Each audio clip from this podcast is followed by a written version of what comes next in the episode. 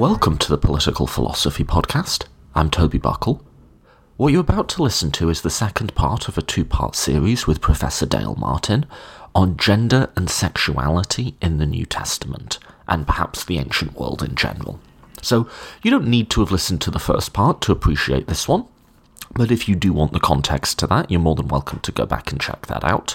The first part is just called Gender in the New Testament, and in that we discuss exactly that the role of gender, the idea of a gender spectrum in the New Testament, um, even some slightly weird ideas about, like, what gender will the resurrected dead be, and what was the role of women in the early church. So you're more than welcome to check that out. In this part, we go into the historical Jesus. Did the historical Jesus have sexual partners? Was he homosexual or heterosexual? And what did he have to say about sexual relationships and about the family? Now, I really always appreciate my conversations with Dale Martin. Um, as long term listeners will know, I did a three part series with him in season one, which became quite popular. And I've learnt a lot from these conversations. And I think, as much as anything, um, Professor Martin said Scripture, the ancient world, is a tool to spark imagination, looking at how differently different societies in human history have interpreted certain things and how different their beliefs have been, including their beliefs about gender, about sexuality, about sexual and romantic relationships.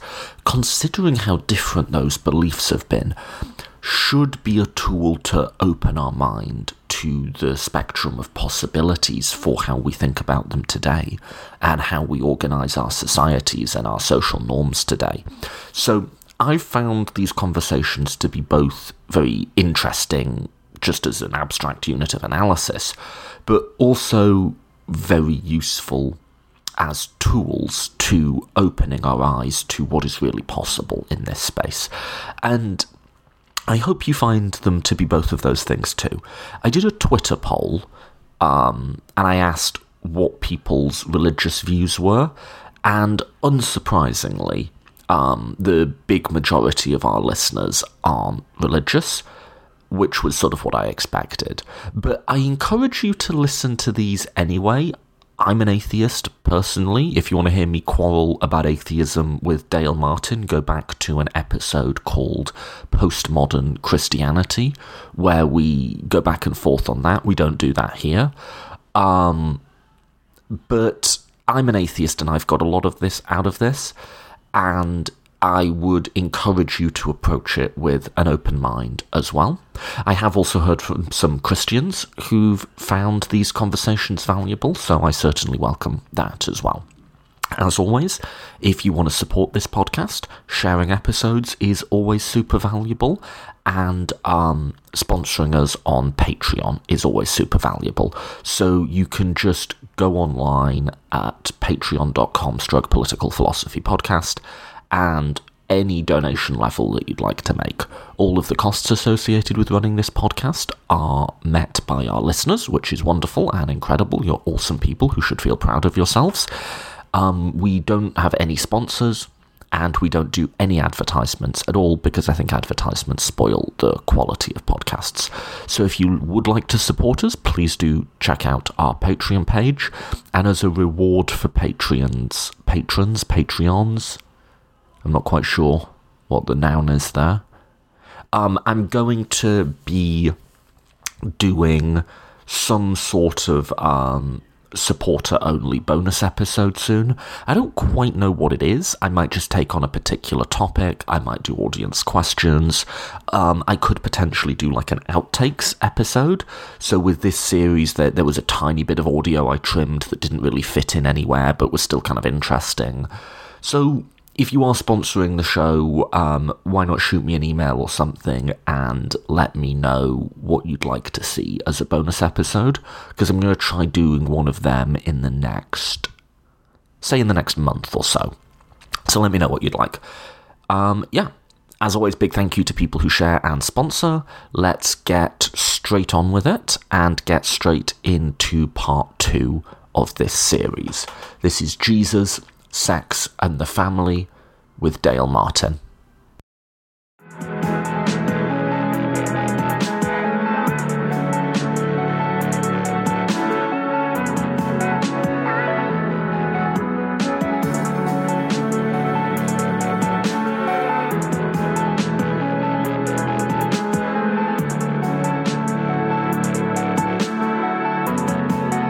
if we're just playing the historical Jesus game, um, that it's possible, probable, this is a real woman, no reason to think she's a prostitute, but a close companion of Jesus.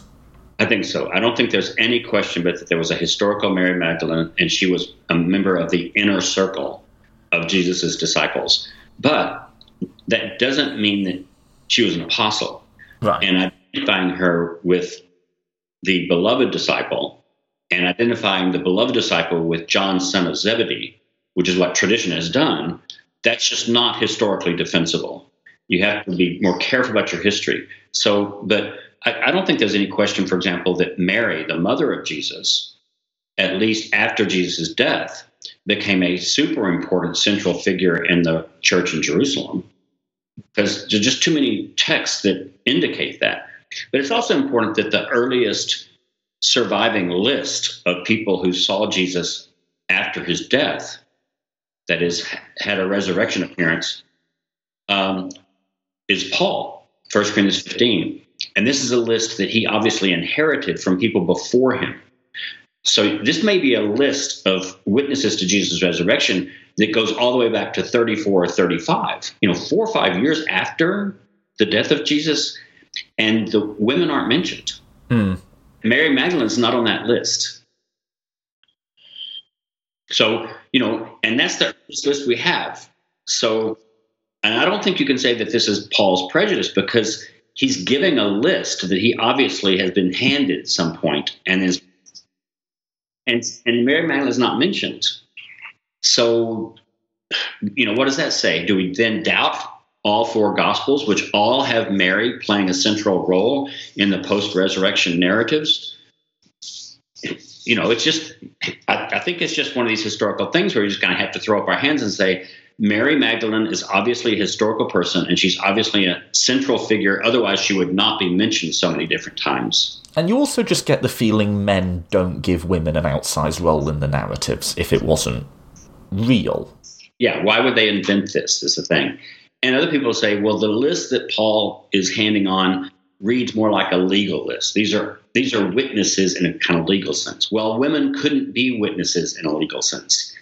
So maybe the reason there aren't any women on the list and Mary Magdalene's on the list because legally they couldn't be eyewitnesses for this kind of thing. So some people have said that, but you know, you go, well, that's a guess, but you don't have any proof of that.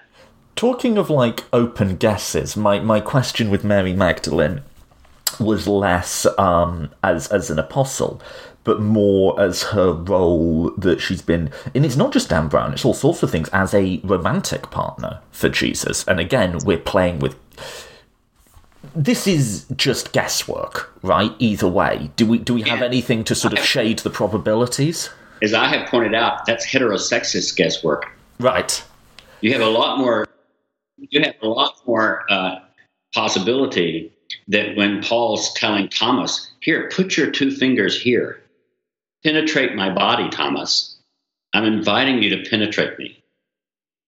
Or when Jesus is asking Peter to love him, is he loves him, or the disciple whom Jesus loves in the fourth gospel, and who lies on Jesus' chest, his tits, at the Last Supper, you know, why not make those Jesus' partners?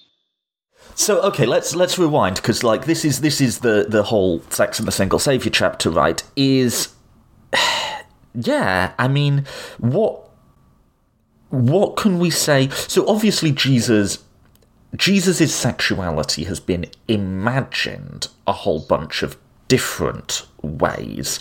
Probably most commonly as like what I guess we today would call asexual. Like the most classical read is that he just didn't have sexual urges, which is sort of weird because a lot of other really important religious figures, like I'm thinking of like Muhammad or, or, or Moses or people like that, we know all about their sort of sexual escapades. Now, I guess you might say they're prophets and not God, full stop. But the, the traditional narrative of Jesus has always been that he just didn't have sexual urges. But then, of course, there's always been this undercurrent of imaginings.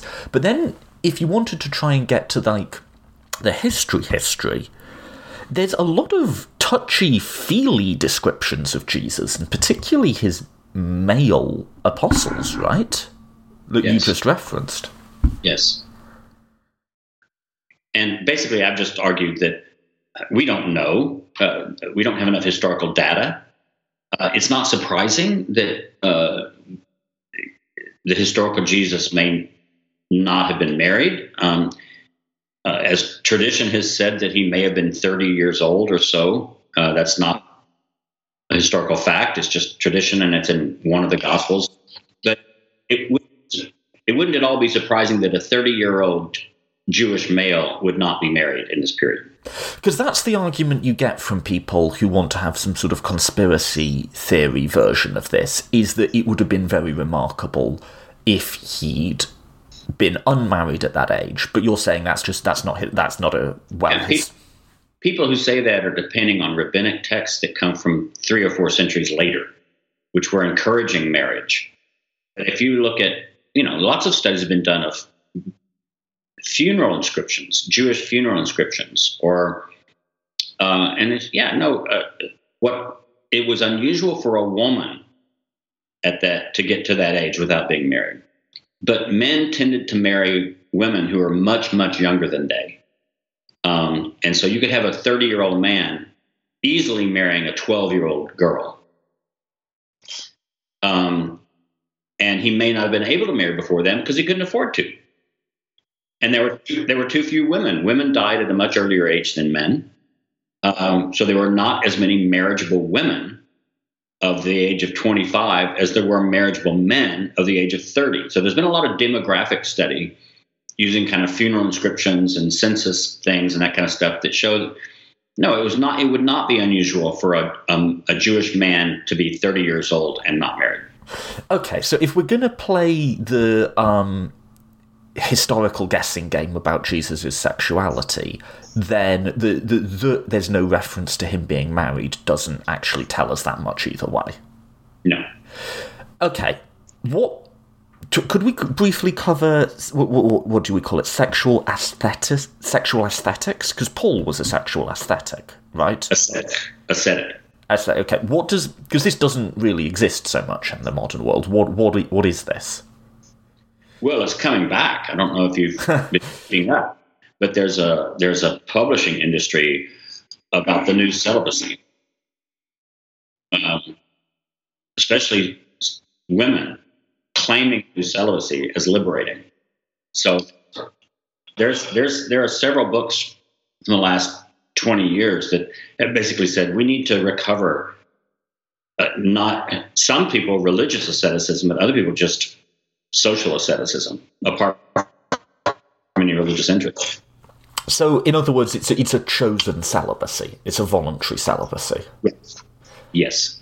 And in Paul, this is linked to a view of sex, all sex, as sort of polluting and contaminating.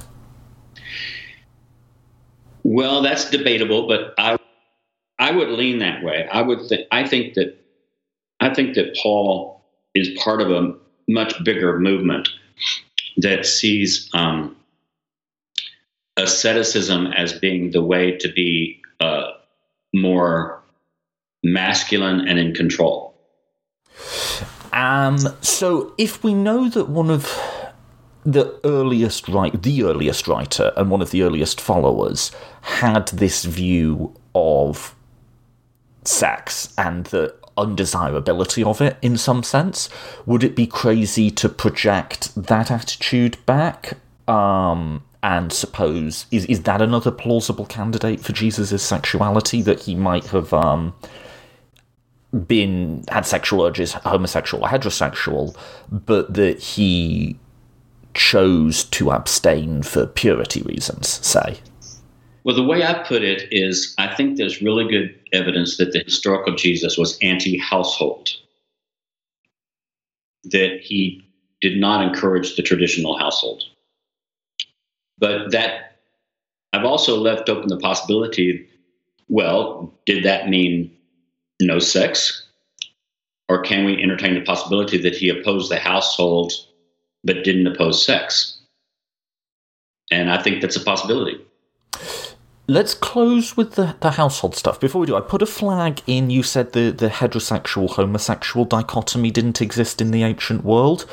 I mean, it just didn't, right? Like, um, in ancient Greece, it was quite normal to, for most men to have sex with both men and women, particularly young men. Um, yes. Do you want to say a few words about that? Well, we don't. We don't have. We don't know what we can say about how many men actually did have sex with other men, but it certainly existed. And so we can certainly say that the cultural um, acceptance of male male sex is all over the place in the ancient world. Um, in other words, it's just not considered unusual or condemned at all, at least until late antiquity and maybe among some of the Romans. But um, the, the main idea was that um, you were you couldn't be male and be penetrated, especially by someone who's socially inferior to you. So the idea that a free head of household would be able to have all kinds of sex with his male servants or slaves or his clients, for example, that is, men who are lower than him, than he on the social scale, that was simply assumed. And in fact, you can just see how prevalent it is by reading Artemidorus's Dream Handbook. You know, he he talks about has a whole chapter on what are the meanings of dreams by who you have sex with in your dream, and male male sex is all over the place. Now, what's interesting is Artemidorus seems to place in the category of unnatural um, female female sex, but that seems to be part of a category that he just can't imagine how it's physically possible to do. And he seems to think that, you know, a woman can't really penetrate another woman because she doesn't have the equipment to do it. So that must be unnatural. So if you have a, a dream where a woman is penetrated by another woman, that must be unnatural. It's an unnatural dream and unnatural sex. But men penetrating other men is just all over the place. So we can we don't know how many people were actually doing it, although I would say that probably quite a bit since it's all over the literature. And it doesn't matter whether philosophical literature or novels, Greek novels, Roman novels, discussions, dialogues, arguments. You know, it, it is going on, but how much of it is going on, who knows? Now, is that contradicted at any point in the New Testament? As there's there's bits of Paul, right, that can be read as like anti-male homosexuality. Oh, absolutely. I think I think I think that the Greek word porneia, um, includes any kind of same sex uh, behavior. But that's a more general prohibition on a, a, a, whole blanket category of sexual acts that would include homosexuality, but it's not a specific prohibition against it. No, it, it includes anything that the writer thinks is wrong. So it would include a woman penetrating a man, it would include a woman being on top, it would include masturbation. It would include uh, having sex even with your wife purely for pleasure rather than for procreation. Um, you know, David Wright and uh, I mean David Reed and Jennifer Wright Knust and I just published an article in which we showed that uh, among Second Temple Jewish writers and early Christian writers, the word porneia had a very wide range of meaning. It basically meant whatever the writer thought was wrong. Which in Paul's case is basically like sex. Exactly. Period. Um, so that brings us to the anti-family point in that. Well, I have to I have to correct that just a bit because yeah. in 1 Corinthians seven, Paul doesn't forbid sex between a marriage couple. In fact, he says uh, you should have sex so you won't experience sexual desire. This is one of the weirder Yes, it's very... reasons for having sex that I've heard.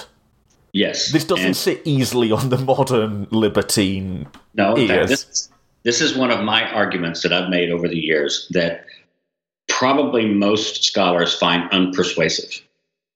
But I think I've shown evidence that the Stoics also held this view that you can have sex without experiencing sexual desire, and that's the goal.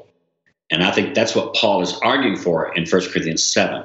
But he even says if you're married, you know, your partner may need to have sex with you And so she owns your body and you own her body.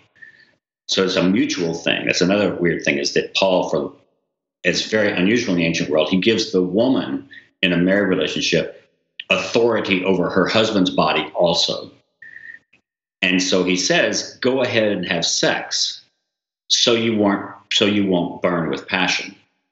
Well, burning with passion means having sexual desire. So he's basically saying, have sex so you won't have sexual desire. Now, I proposed this in an article, and it's in the Sex and the Single Savior book also, been published in a few different places. And a lot of my fellow scholars just don't buy it. But a lot of reason they don't buy it is because they think that's just impossible. This is just well. Is he is he saying so you don't have sexual desire while you're having sex, or is he more like saying get it out your system so you're not walking around horny all the time? Because the latter's at least intelligible. I think he's saying don't have sexual desire so you won't have sex so you won't experience desire. Period. That that seems psychologically implausible to the modern mind. Exactly, which is precisely why I proposed it.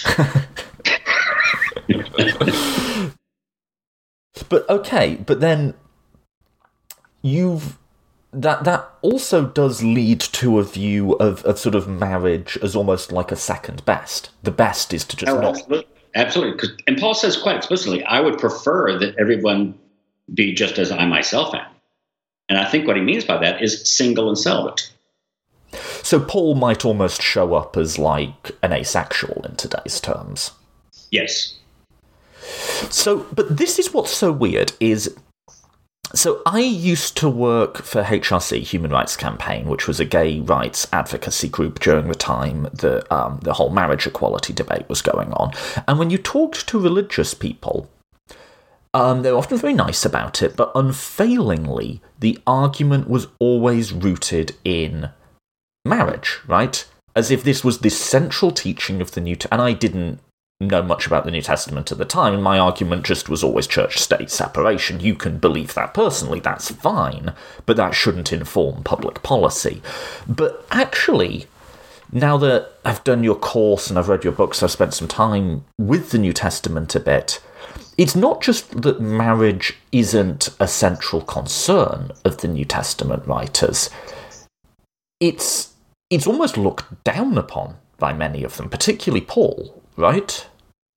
Yes, in fact, I can recommend another book um, that I uh, worked with the author to revise his dissertation from Toronto, and the book was published by Yale University Press. The author is David Wheeler Reed, who wrote the Porneia article with me and Jenny Knust. Um, and unfortunately, I'm having trouble remembering the title. But uh, he had written a dissertation in which he tried to you know, make the whole thing about Christianity anti-marriage. And I said, um, you don't need to you don't need to prove what people are actually doing. Um, but I say, why don't you? You need to write a book and that starts off with the Augustan marriage legislation, which in, encourages marriage, encourages the household, encourages childbearing, and study the ideology of that whole pro-household thing and then turn to Jesus and Paul and a few other authors of the New Testament and early Christianity to show this is there's a very different ideology, an anti-household, anti-marriage ideology that grows up in Christianity. But the problem is, see, even in the New Testament, you get these two ideologies battling each other. So that Jesus and Paul look like they're anti household. But then Colossians, Ephesians, 1st and 2nd Timothy, Titus, they're very pro household. They're encouraging house. They're encouraging childbearing. They're encouraging the household. So I say, what you don't try to make it seem that the pagans were doing one thing and the Christians were doing something else. Because this battle between these two ideologies occurs also in early Christianity, even in the New Testament itself. So we have to see these as two different battling ideologies of the household and sex and marriage this is so weird because it's like, okay, a lot of the stuff we've covered is very weird and very counterintuitive to the modern mind. But then, if the historical Jesus had views similar to Paul, which were sort of against sex and marriage in general, that would also be quite weird and radical by the standards of the time, right? Uh, not not compared to the standards of our time, because but but to their time. No, to their time, asceticism was a, still an, a very important movement. Okay. And for, in other words, Augustus is promoting the pro-marriage laws hmm. precisely because there he's afraid that there are too many upper class Roman men who are practicing asceticism. Oh, so this was in this was in like the Greco-Roman world as well. It wasn't just yes. like a Jewish thing. Yes. So Judaism and Christianity did not invent asceticism. This was proven many years ago by Michel Foucault in his History of Sexuality series of books, of which there are now four. Um, you know, he kind of goes back and he uses Peter Brown, who's a patristic scholar. Peter Brown got to know Michel Foucault in California when they were both teaching together in Berkeley or something, and and so Michel Foucault totally knows nothing about Christianity really, but he he is turned on to this idea that wait a minute, Christianity did not invent asceticism. This was a, a live op- this is a live option in the Greco-Roman world also. So it was a sort of thing. It was like something that was recognized and known about. Yes, yes. Christianity took it over from the wider world. Christianity didn't invent it. What's so we know Paul because we have him in his own words. What's your best historical guess as to what the historical Jesus believed about marriage, divorce, and sort of the acceptability or permissibility of sex? I think Jesus was opposed to the traditional household. What he believed about sex, I think, is up in the air. Right. He doesn't talk about it, but he has a lot to say about his disciples forsaking their households, uh, even leaving their wives uh, to follow him. So I've argued that Jesus' own movement, his own ministry, was an attempt to produce an eschatological, apocalyptic alternative to the traditional Mediterranean family. And I think you can piece that together from all four Gospels. Um, and and I think that that's I think that's pretty provable that the historical Jesus, even when the Gospel writer tries to kind of paper over some of that, you can uh, feel a level of uncomfortability with the source material, right? Exactly. So one of my articles that is also included in the Sex and the Single Savior as a republication is how do you jive the idea that I think the historical Jesus forbade divorce in any form. Right.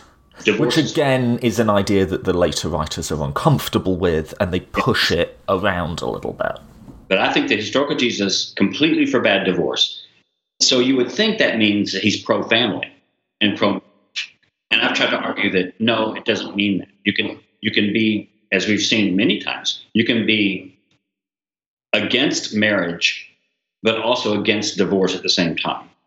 We see this happening throughout history in different places. So I've argued that even though Jesus seems, the historical Jesus forbids divorce, and the Jesus of both the Gospel of Matthew and the Gospel of Mark forbids divorce entirely. Yet I don't think he encouraged marriage. I think he discouraged marriage, even to the point of asking his disciples to leave their wives. And what I've said is that, you know, how could you have this? And one of the things I've said is this seems totally ridiculous, but I've said if you really want to destroy marriage forever, forbid divorce. Because no one, no one would get married if they never thought divorce was an option. So it's the the unworkability of the commandment is a feature, not a bug. That's the point of it. Yes, that's what I've suggested. But that's also, as you know, you say crazy. But I'm I'm always arguing things that are counterintuitive. Right. But I mean, counterintuitive is kind of the ballpark when we're dealing with the ancient world, right? In that these people just, they're not like us. And it's not even like, you know, the World War II generation was different to us. They're, they're still, uh, uh, these, we can understand them in some way. These people are not like us who live in the ancient world. Oh, in fact, in fact what I, in my theology book, Biblical Truths, you know, the last chapter on the church, I make a big point about saying that the idolatry for the modern American church. There are three idol- idols for the modern American church capitalism, um, the family, and nationalism. And liberals and conservatives alike in the US, whether they're Christian or not, they believe those are the enduring values. Nationalism, we all we all have to be patriotic. We all have to be good Americans. Capitalism, capitalism is the only way to go. There's no other alternative. And the family. We all have to be pro family. It doesn't matter whether you're a leftist or a right winger, you have to be pro family in some way. And I've said Christianity doesn't support any of those three if read properly.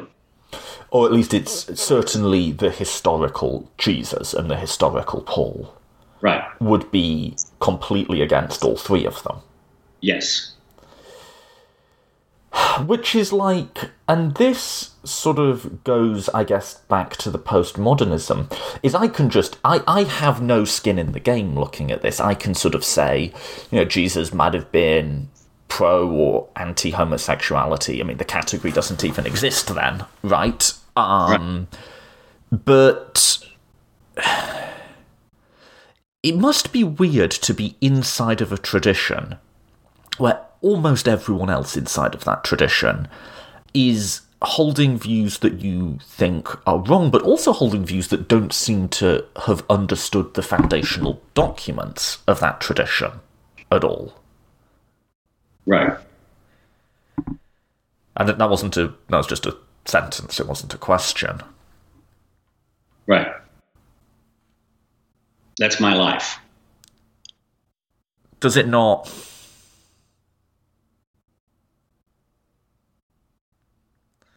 do, do you not like go insane sometimes? Like no. how how no. seriously Christianity is taken and like No, no, it's because I'm right. well, right, okay. I have the stubbornness of overconfidence. So you, that's just where you land with this. Well, I'm right and you're wrong, even if you're 90% of my movement. Because I'm not just talking about like homophobic Christians, like even liberal Christians, like you say, would place the family. Yes. Do you take a personal meaning out of that then? I mean, in in your life, do you? Well, I, yes, certainly. I mean, I, I I'm I'm not in a I'm a gay man. I'm not in a relationship now. Hmm. But you know, if I were in a relationship uh, with another man and he said, "I want us to get married," I would be severely conflicted. I would I would probably say, "Let's please not do that." Really? Yes. And is that informed by your Christianity? Yes. And and know, by Marxism and all other kinds of things that you know, modern marriage, modern state sanctioned marriage, is anti-revolutionary. It's it's just the promotion of capitalism, um, and it's so the way I put it, and I put it like this in my book, is that once you allow either the state, let's just put it the state, once you allow the state to sanction one form of relationship, mm. you by that very action are giving the state the right to outlaw every other form of relationship. No, and I mean, yeah, that's fine. I'm just thinking more like the fact that a particular arrangement is state sanctioned doesn't make it wrong per se. I mean, I, I have very conflicting feelings on this because I am married and I do find value in that. But that's one, not anything I ever really planned to do with my life, it's just where I landed. And two, I don't regard that as normative for anyone else. I think we can go from this works to me, for me, to this works all too fast in these things, right? Yeah, I keep wanting to go back to so why does it work though? The reason it, one of the reasons at least it works for you is because it gives you privileges that it doesn't give other people. That's true. That's true, and it's also not just true in the in the sort of formal legal sense, right? It's not just true that, say, before we had gay marriage, I can access certain legal rights that a gay couple couldn't. That's true. It's also true in the more broader societal sense, in that having a two income household is just a good economic arrangement for people who are struggling to enter the middle class. It's a good way of retaining wealth.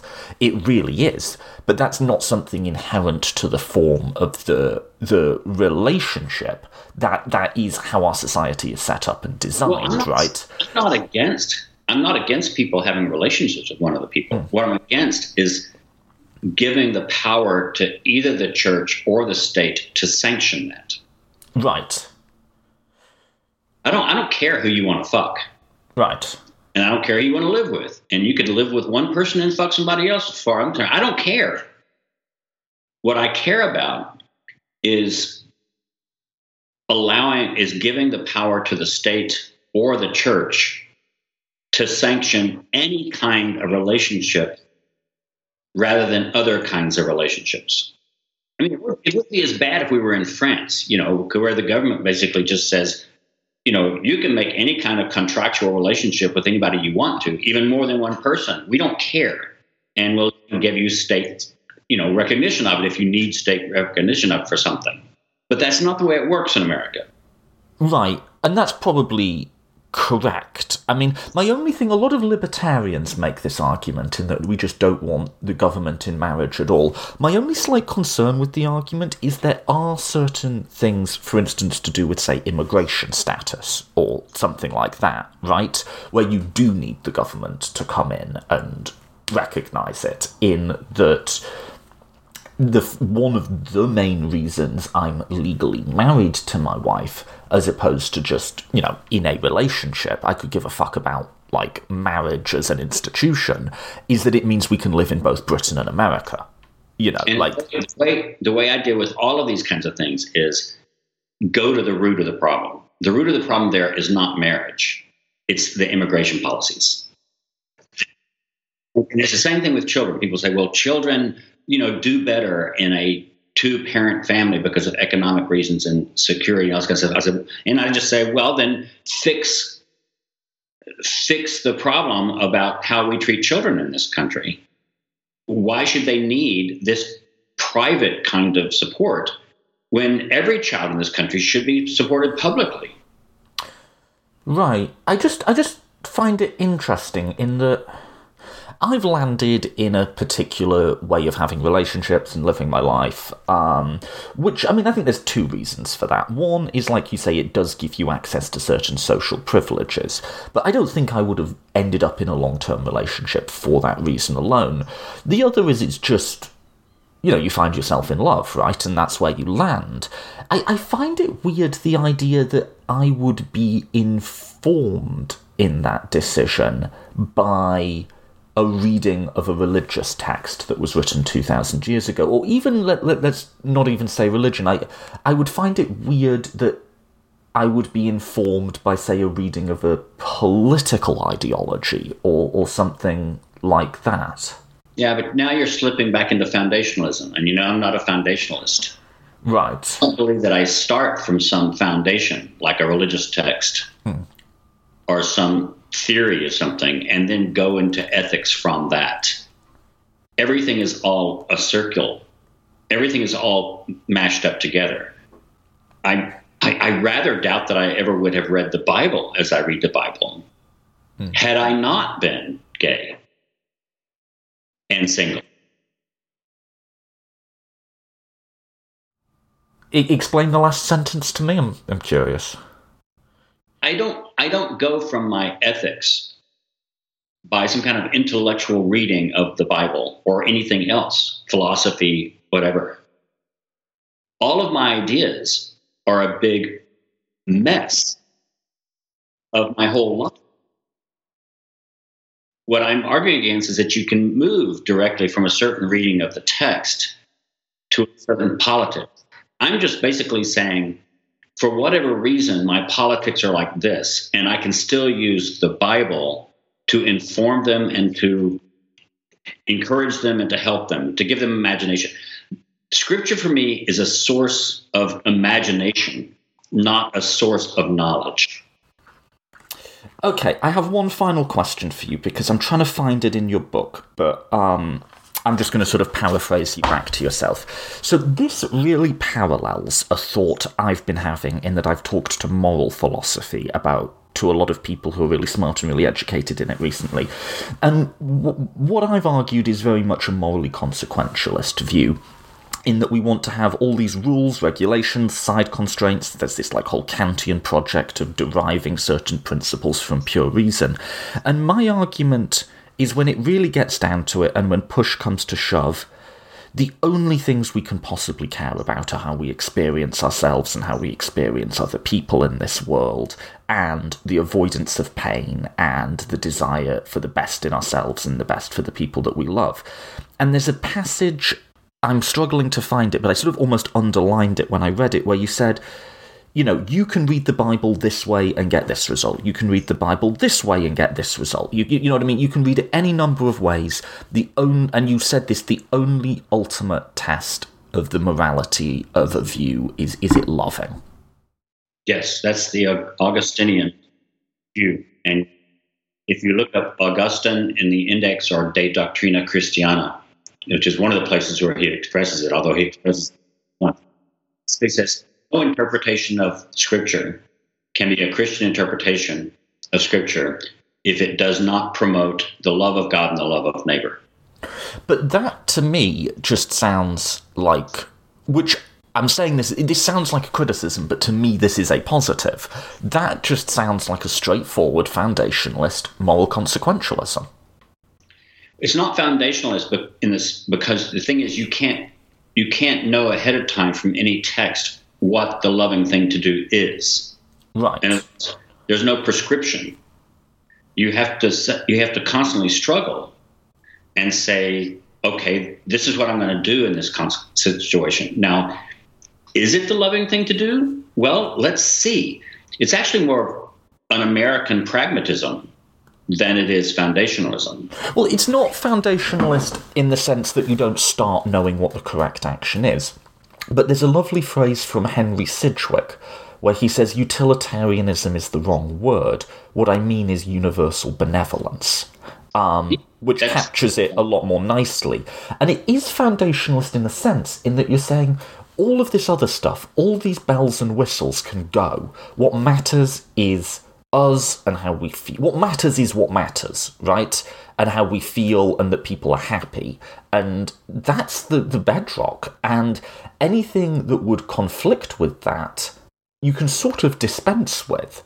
That's just it's a that is a sort of just to my mind like that's the best reading of the utilitarian tradition. And what I read you were saying was almost that, but in very different language. Well, yes, but I'm, what I'm saying is that um, through all of my work is that you know you can't you can't just go from point A to point B um, in any of this. Uh, scripture is a way to stretch your imagination. Live in the Christian tradition, and you read other pre Christians before us to try to say, well, what is the loving thing? What does love mean? Um, how, how do we imagine love? And that might be through, you know, reminding yourself of parables or reminding yourself of what Augustine says at some point, or reminding yourself of what Paul says you know, we don't live in a vacuum and we can't live in a prescriptive world. We don't live by prescriptions. We live by narratives. And, and you know, one of the things you, you kind of left out was that how you decide what the loving thing to do is you also, and this goes back to um, you know Alasdair MacIntyre's writings or Stanley Hauerwas's writings or a lot of people, you have to develop character. You know, you have to develop your own character, and you're not an island. You're not a brain in a pool you are a huge, a, entire person. And so all of these resources you just said that don't matter, well, of course they matter because that's that's how you form the, the person that you are. And and you and you correct the person that you are. You know, you know, why do I go to church every Sunday? Why do I stand up and say the Nicene Creed? Why do I go up in front and eat the body and drink the blood of Jesus? It's because all of that every week builds me so no, when I when I say it doesn't matter, I'm not saying we can dispense with history, and I think I'll, I'll come back to that point. What I'm saying is you can get abstract rules either coming from religion or some sort of philosophy that that, that purport to be self-justifying, that just stand on themselves.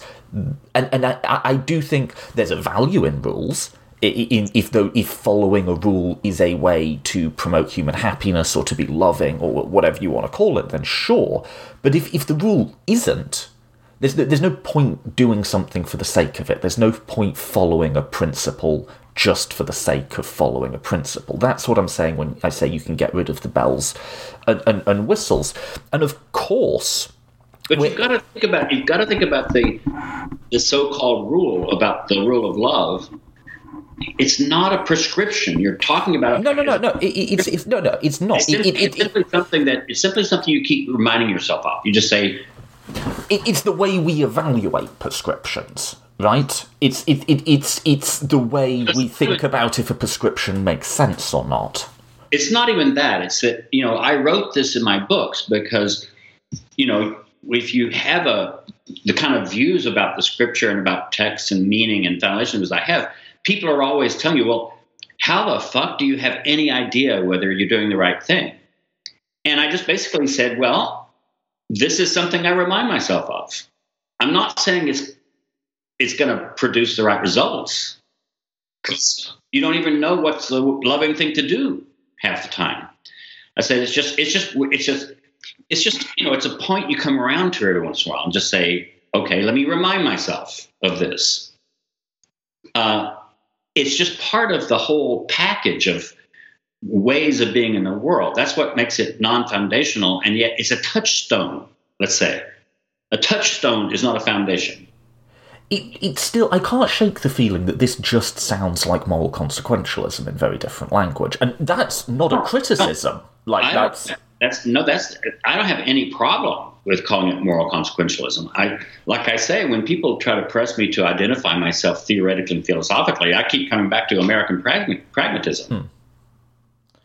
But it is, it is it, it's strikingly analogous to the moves I make to get ethical systems off the ground, which is to say, and I'm using very different language to your using, which is I say, conscious experience and the fact of conscious experience is your fundamental axiom here. Yeah, I think, therefore I am. We know we experience things.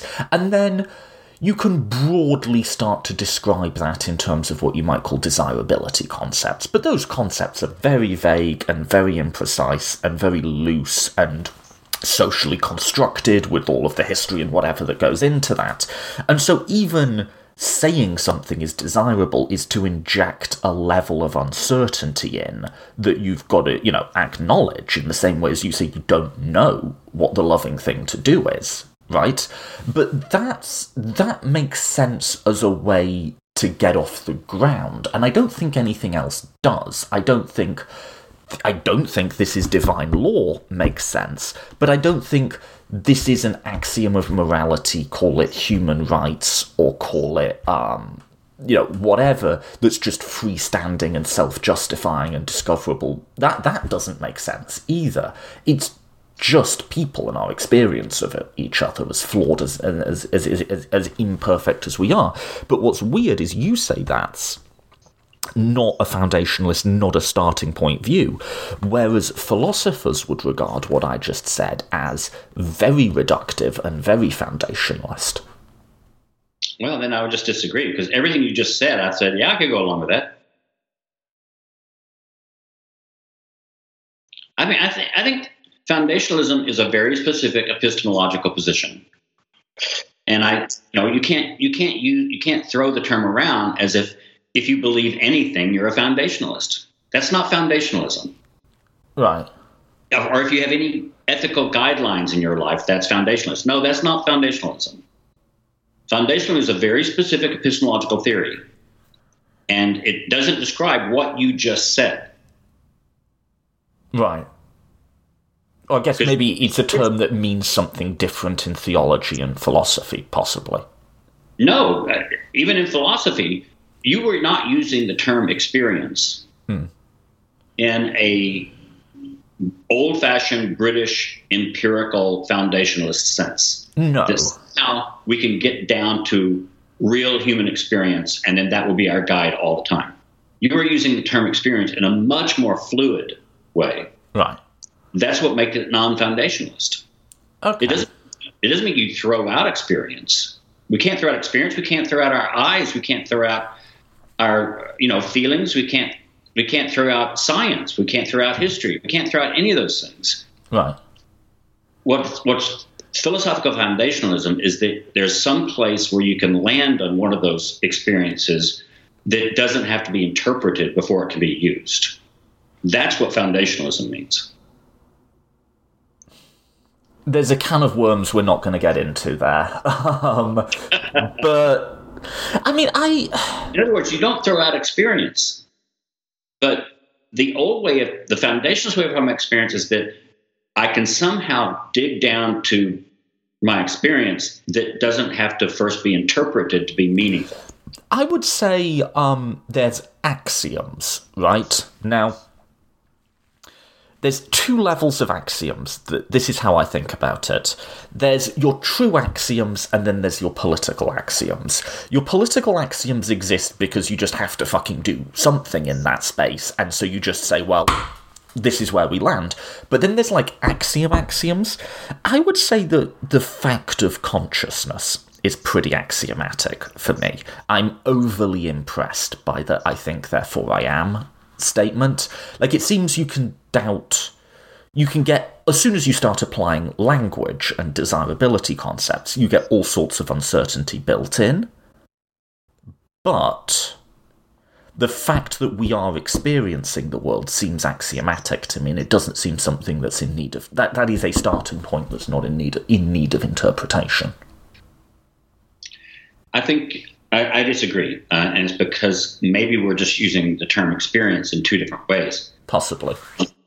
Uh, I think I'm experiencing when I'm dreaming, and I wake up and realize that everything I was dreaming is completely wrong.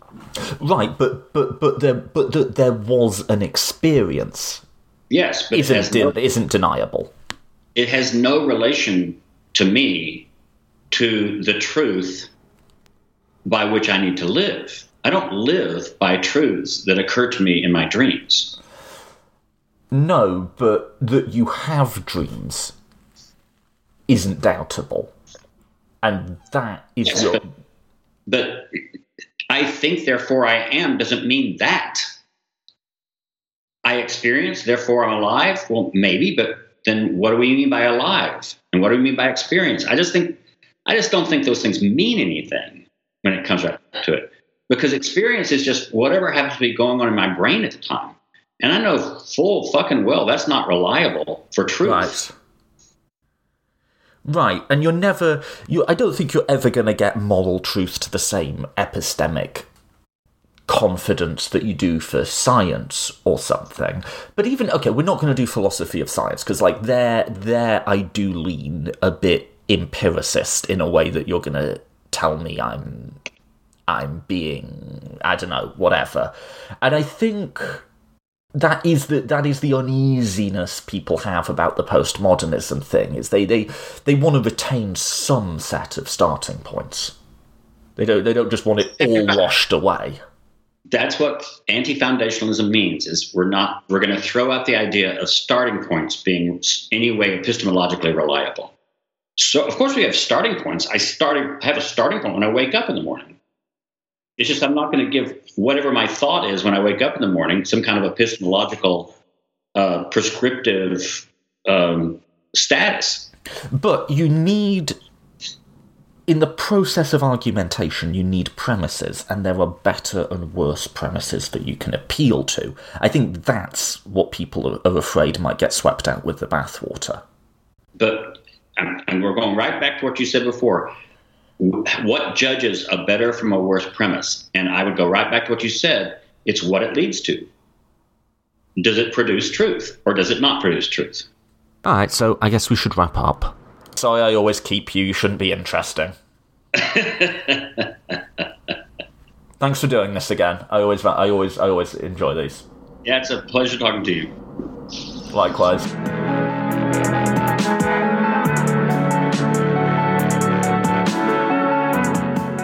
Thank you for listening to the Political Philosophy Podcast. Next week, I'm going to try and get the finale, the final part of my libertarianism series done.